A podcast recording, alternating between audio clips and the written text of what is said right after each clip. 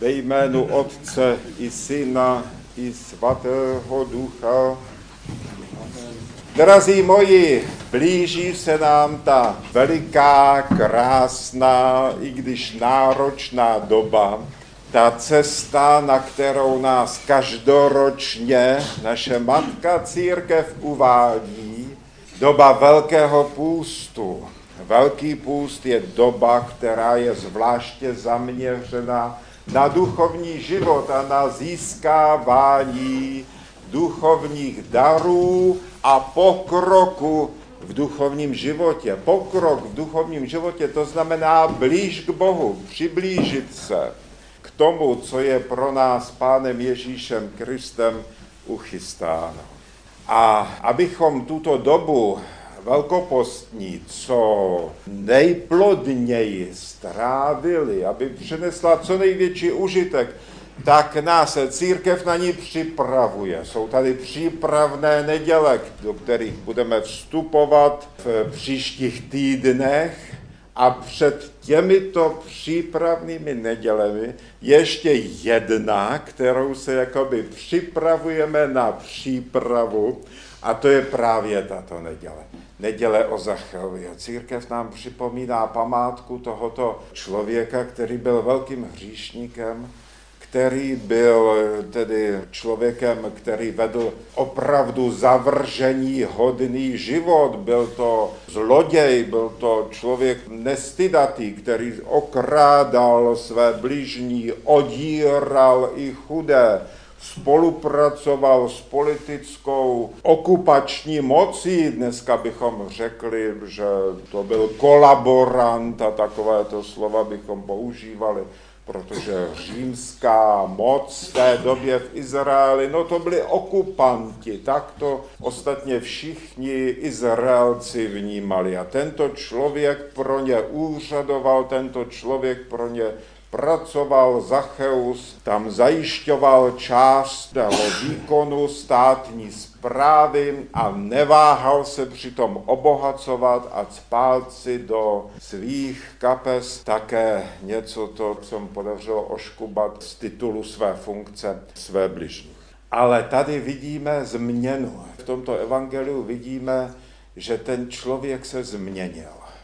A církev nám jeho obraz klade před oči právě proto, aby nám ukázala, že každý se může změnit, že změna je stále možná, že dokud jsme tady na světě, v tomto pozemském životě, tak jsme jako ve škole. Jak říká starec Pajsi, jsme tady jako bychom brali lekce, jako když někdo nastoupí v dětství do školy a tam tedy prochází těma ročníkama, skládá ty zkoušky a absolvuje tu výuku, tak stejně tak i my tady na zemi. Bereme lekce, učíme se a i když někdo bloudí a jde, třeba vydal se špatnou cestou, tak dokud je tady na zemi, dokud dýchá, tak je možná změna největší padouch, každý se může kát, může litovat, může se obrátit, může úplně změnit svůj život. Každý. Proto nemáme právo kohokoliv odsuzovat. My můžeme poukazovat na nějaké špatné skutky nebo na hříchy, když se něco děje, můžeme říkat, toto by se dít nemělo, to je proti božím přikázáním a tak podobně, ale nemáme právo odsoudit člověka, duši člověka, osobu člověka, protože nevíme, jestli ten člověk se obrátí. Nevíme, jestli nemá nějaké ctnosti a skryté dobré skutky, o kterých ví jenom Bůh a nevíme, jak skončí své pozemské dny, jestli bude Bohem přijat, anebo odmítnut. Tak tedy to, co člověka může vždycky vrátit na správnou cestu, je lítost, je pokání. Jak nám to ukazuje onen Zacheus.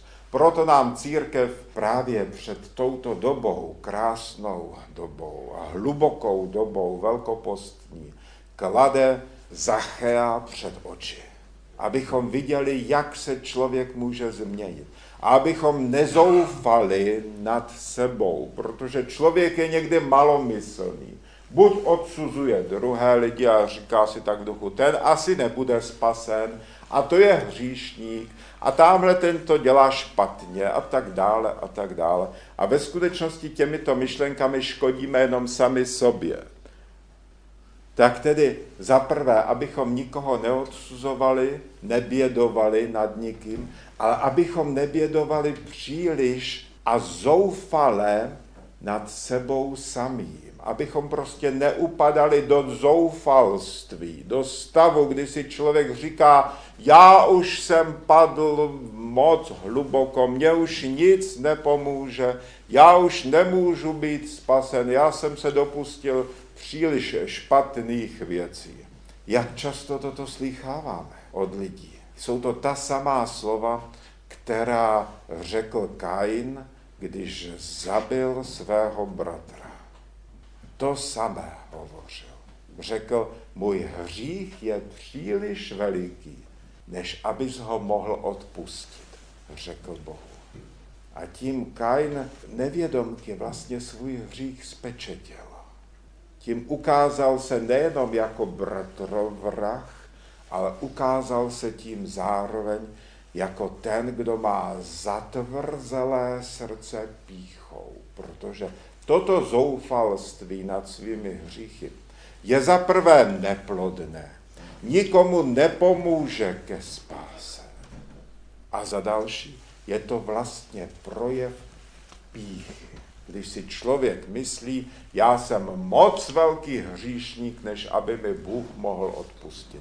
Tím člověk pochybuje o lásce Boží, o milosrdenství Boží, o všemohoucnosti Boží. Pozor na takovéto myšlenky. Ďábel někdy přichází, vstupuje do mysli člověka a snaží se tam v tom našem myšlení jakoby nenápadně přehodit vyhybku, aby neběželo správným směrem, ale aby ho odklonil někam stranou.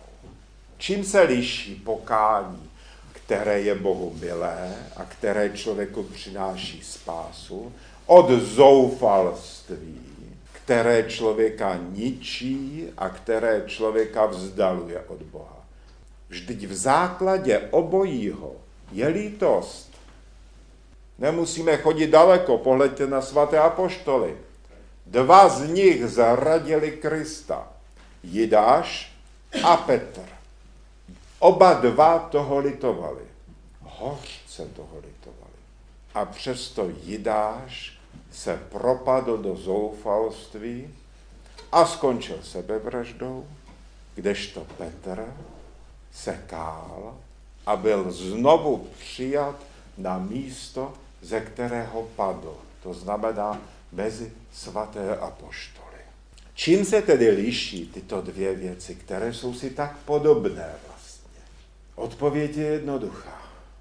Když člověk má lítost a zároveň nestratí víru a má naději v boží odpuštění, v boží přijetí, v boží lásku, tak se kaje.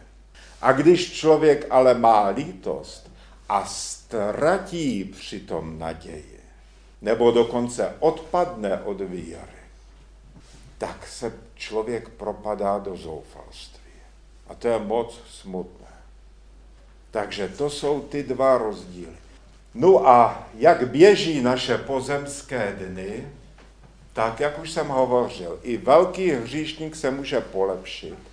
Ale pozor, i velmi zbožný člověk může v jediném okamžiku ztratit vše, co má, vše, co získal může odpadnout ze svého postavení. Třeba už se dost daleko dostalo na duchovní cestě.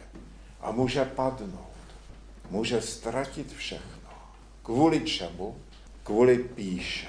Když člověk propadá píše. Pícha zničí všechen duchovní užitek, který člověk předtím získal v duchovním životě. Pícha to je jako červ nebo jako hniloba, která vám zničí všechny plody vašeho duchovního života. Učiní je červivými, schnilými, bezcenými. A až do poslední chvíle, co jsme zde, tak se vede zápas o naši duši. Přicházejí pokušení a ďábel stále zkouší nějakým způsobem někde v nás, v našem myšlení přehodit tu vyhýbku nenápadně, abychom si toho nevšimli. Jakým si způsobem se nás snaží přivést do píchy. No a záleží na tom, jak už říkali dávní otcové, jak už je psáno v těch úplně nejstarších křesťanských spisech, co byly psány ještě v době novozákonní, tak záleží vždycky na tom, v jakém duchovním stavu člověk zemře. V jakém duchovním stavu jeho duše opustí tělo, rozloučí se s tělem. Protože v tom stavu se duše zafixuje na věčnost. Když člověk zemře ve stavu pokání, tak i předchozí hříchy a všechno to, co se mu nepovedlo v životě, je odpuštěno. Ale když člověk zemře ve stavu píchy, k čemu je mu veškerý předchozí zbožný život a všechna ta námaha, co měl z půsty, všechny modlitby, všechny ty poklony a všechno to, co člověk konal. Toto nás učí asketičtí otcové. Makários veliký, veliký otec pouště, někde píše, že tam na poušti viděl mnichy, kteří dokonce dostali takové duchovní dary, že byli divotvorci, že byli jasnovidní a končili svůj život sebevraždou. Skočili do vyschlých studní protože je přepadla pícha, po píše přišlo zoufalství a skončili tak, jak skončili Jidáš. A to byly velice už pokročilí mniši. I oni byli a jsou i dnes podrobováni tomuto velikému pokušení. Tak ať náš život ubíhá v duchu pokání, hledání pokory, ať prožíváme celý rok v tom, do čeho nás uvádí postní doba. Vždyť postní doba je dobou pokání. Někteří mají pocit, že pokání to je něco, co je smutné vždycky. Někteří dokonce hovoří o tom, že přichází ta smutná, trudná a rmutná doba velkopostní. Ve skutečnosti pokání a lítost nad hříchy člověku přináší jakési vnitřní světlo jakousi vnitřní, dalo by se říct i radost. Člověk cítí, že je osvobozen totiž, že pokání osvobozuje člověka a zažívá člověk, no, něco krásného.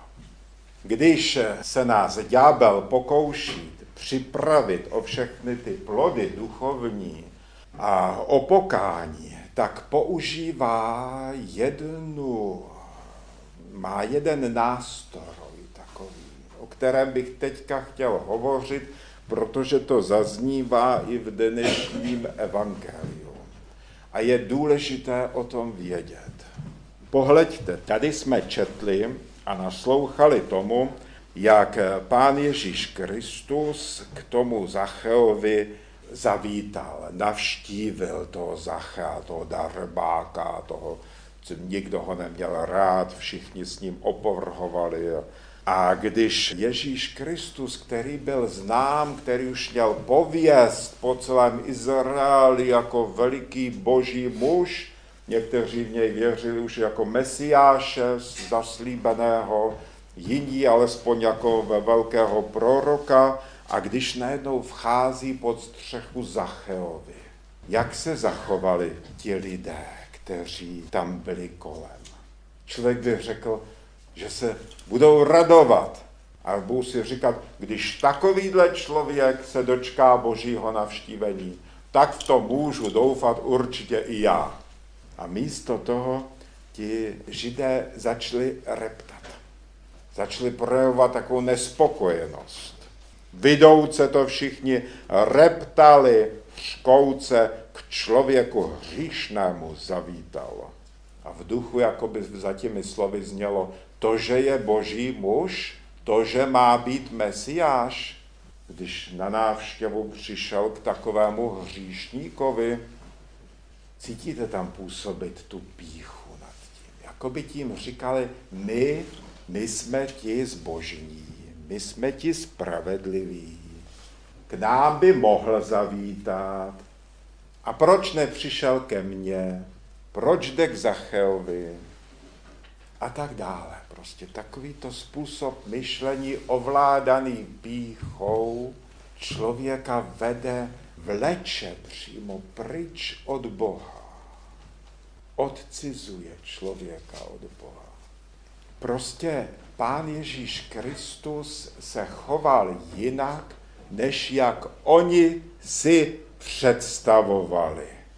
A tady jsme u toho. To je to slovo, které se tak často vyskytuje v asketické literatuře ve výrocích svatých starců. A to jsou představy a názory. Každý člověk má nějaké. Všichni máme nějaké představy a nějaké názory, jak by věci měly být.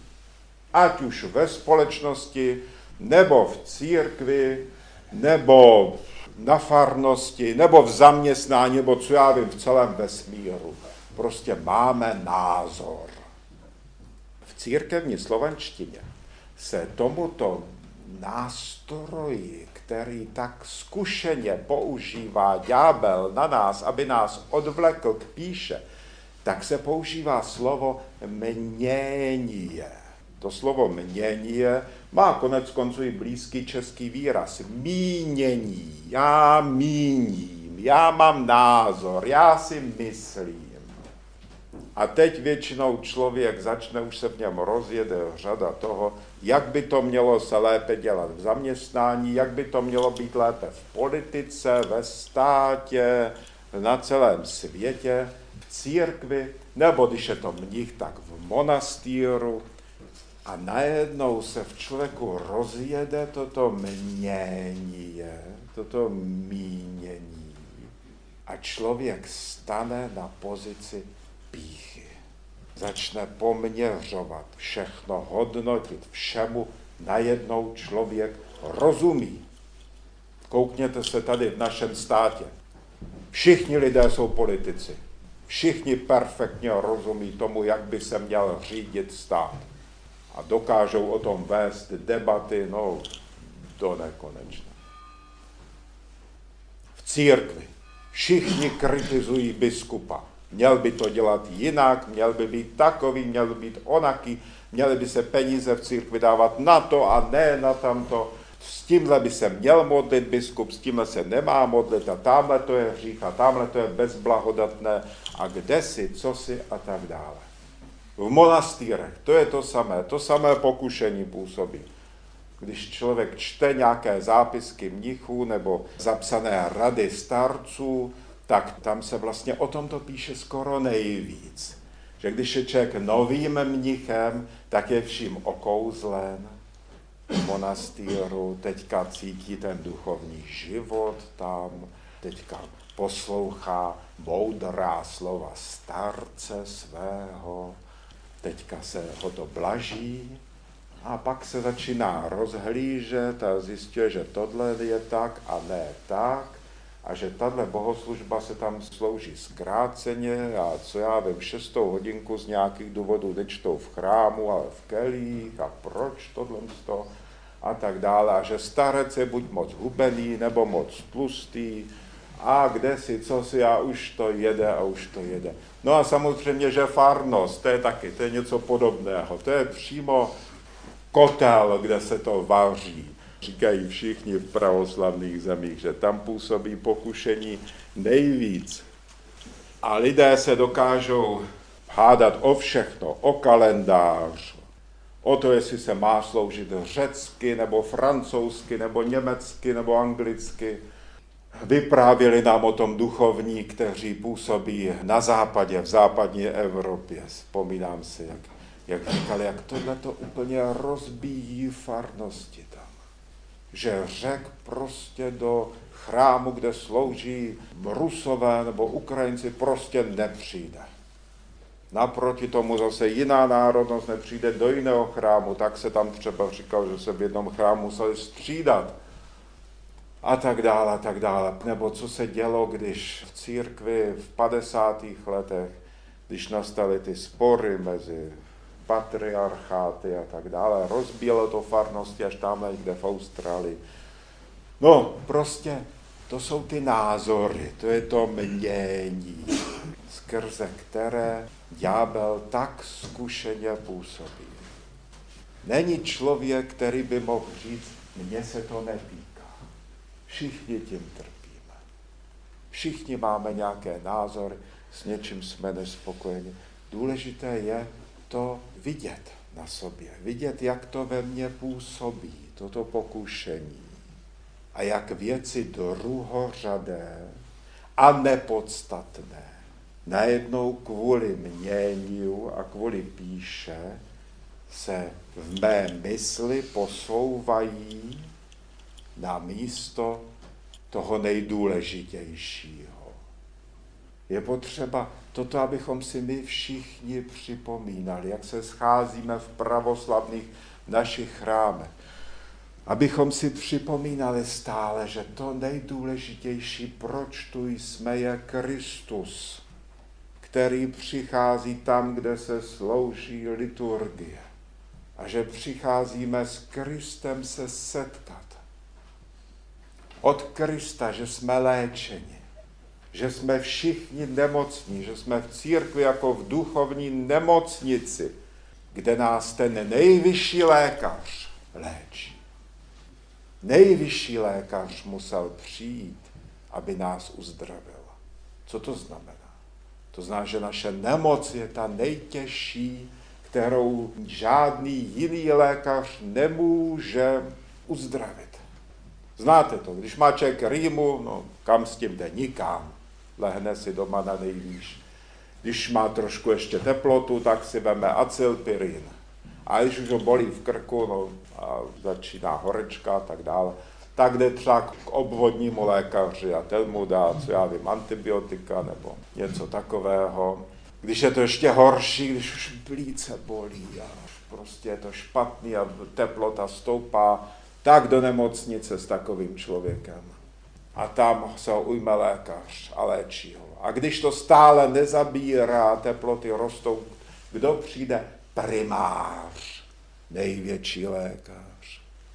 A když ani primář už vidí, že tady se něco děje, něco vážného a nemůže to přijít, co, tak co udělá? Svolá konzilium, přijdou ty nejlepší lékaři. A ještě konzultuje třeba s někým, co já vím, v cizině, když je ten pacient dostatečně významná osobnost.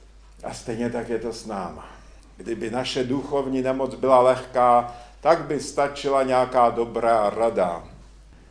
Kdyby byla střední, tak by stačil prorok Bohem poslaný a písmo svaté. Ale protože jsme všichni ne- nemocní, tou nejtěžší nemocí, se kterou nikdo jiný si neví rady a nem- nic s ní nezmůže, tak musel přijít sám Bůh, stvořitel člověka, stvořitel vesmíru, aby nás vzal do své péče, do své kliniky, a tady se o nás postaral. A toto je ta klinika. To je toto. Toto je ordinace, kde ordinuje ten největší lékař. Když tyto věci máme na paměti, tak co z toho vyplývá? Za prvé, člověk, který poznal svůj duchovní stav, ten skutečný, myslím, ne ten, co si tak představuju o sobě, protože samozřejmě každý člověk sám o sobě si říká, no, nejsem tak špatný člověk. Že? Jo, spousta dobrých věcí jsem udělal, sice to ano, jsou ještě lepší, nej, nejspíš budou nějací lepší, ale nejsem tak špatný člověk. Tak jako všichni. Nějak tak většina z nás o sobě smýšlí. Ale když člověk pozná opravdu svůj duchovní stav, když člověk nahlédne do svého srdce, A teď tam vidí to působení těch hříchů, vášní, píchy. Najednou, když uvidí tu propast v sobě a to, že v něm pracuje ta hniloba hříchu až někam do, do kořenu bytosti člověkého, tak teprve tehdy zvolá k tomu nejvyššímu lékaři, rychle pospěš, zachraň mě. Člověk, který toto pozná, který takto se nahlédne, který opravdu vidí své hříchy, tak se to projeví jedním způsobem, že takový člověk má tendenci příliš nevěřit svému názoru. Prostě otevírá se v něm pokora. Zatímco člověk, který nevidí své hříchy, nebo je vidí jen tak opravdu matně a z dálky a tak nějak obecně, ještě nepřišel ten čas toho nahlédnutí do nitra, do té hloubky toho nitra, na to, co se tam skrývá, na ty hrozné věci, tak takový člověk, takový člověk má tendenci si věřit, důvěřovat. Myslí si, jak jsme říkali, každý je tady v Čechách politik, každý tomu rozumí velmi dobře, jak řídit stát, každý je ekonom, každý je tohle. Myslí si takový člověk, že všemu rozumí. A jak jde duchovní život, tak člověk zjišťuje najednou, že nerozumí vlastně vůbec ničemu. To neznamená, že není vzdělaný ten člověk. To neznamená, že nemá nějakou životní moudrost. To všechno ano, ale nedůvěřuje člověk který zná své hříchy, tak nedůvěřuje svému názoru natolik, aby na něm trval, aby na něm budoval. Zvláště když jde o duchovní věci, ku příkladu. Nebo o věci církevní, prostě o věci, kde jde o spásu člověka, o všechno. Člověk, který věří sám sobě, sloumá s ním ďábel skrze to mění je takzvaný. Takový člověk je stále zarmoucený. Toho jsem si všiml. Mnohokrát už jsem toto pozoroval, viděl a souvisí to i s tím, nebo vyprávějí i o tom i starci, že takový člověk je prostě zarmoucený stále. Proto taky starec v monastýru, když vidí zarmouceného mnicha, tak hned jde k němu a hned se ho ptá, co je s tebou, jaké máš myšlenky. Kdežto, když člověk se vymaní z tohoto háku, na který je zaseklý, toho háčku, na kterém ho táhne nějaký ten běs nebo něco takového, z té sebedůvěry, tak najednou zjišťuje, že se v něm rodí radost Najednou se cítí, no jako ta ryba, když se jí podaří uvolnit se z háčku, tak radostně pluje a radostně užívá svobody. A tuto vnitřní radostnou svobodu zažívá každý, kdo opravdu okusil pokoru a jehož myšlení se pohybuje po té správné koleji, když nedovolí ďáblu, aby tam někde přehodil tu vyhybku, jak se o to Drazí přátelé, moji bratři, sestry, vidíte sami, že toto čtení o Zacheovi je skutečně hlubokým úvodem do té doby velkopostní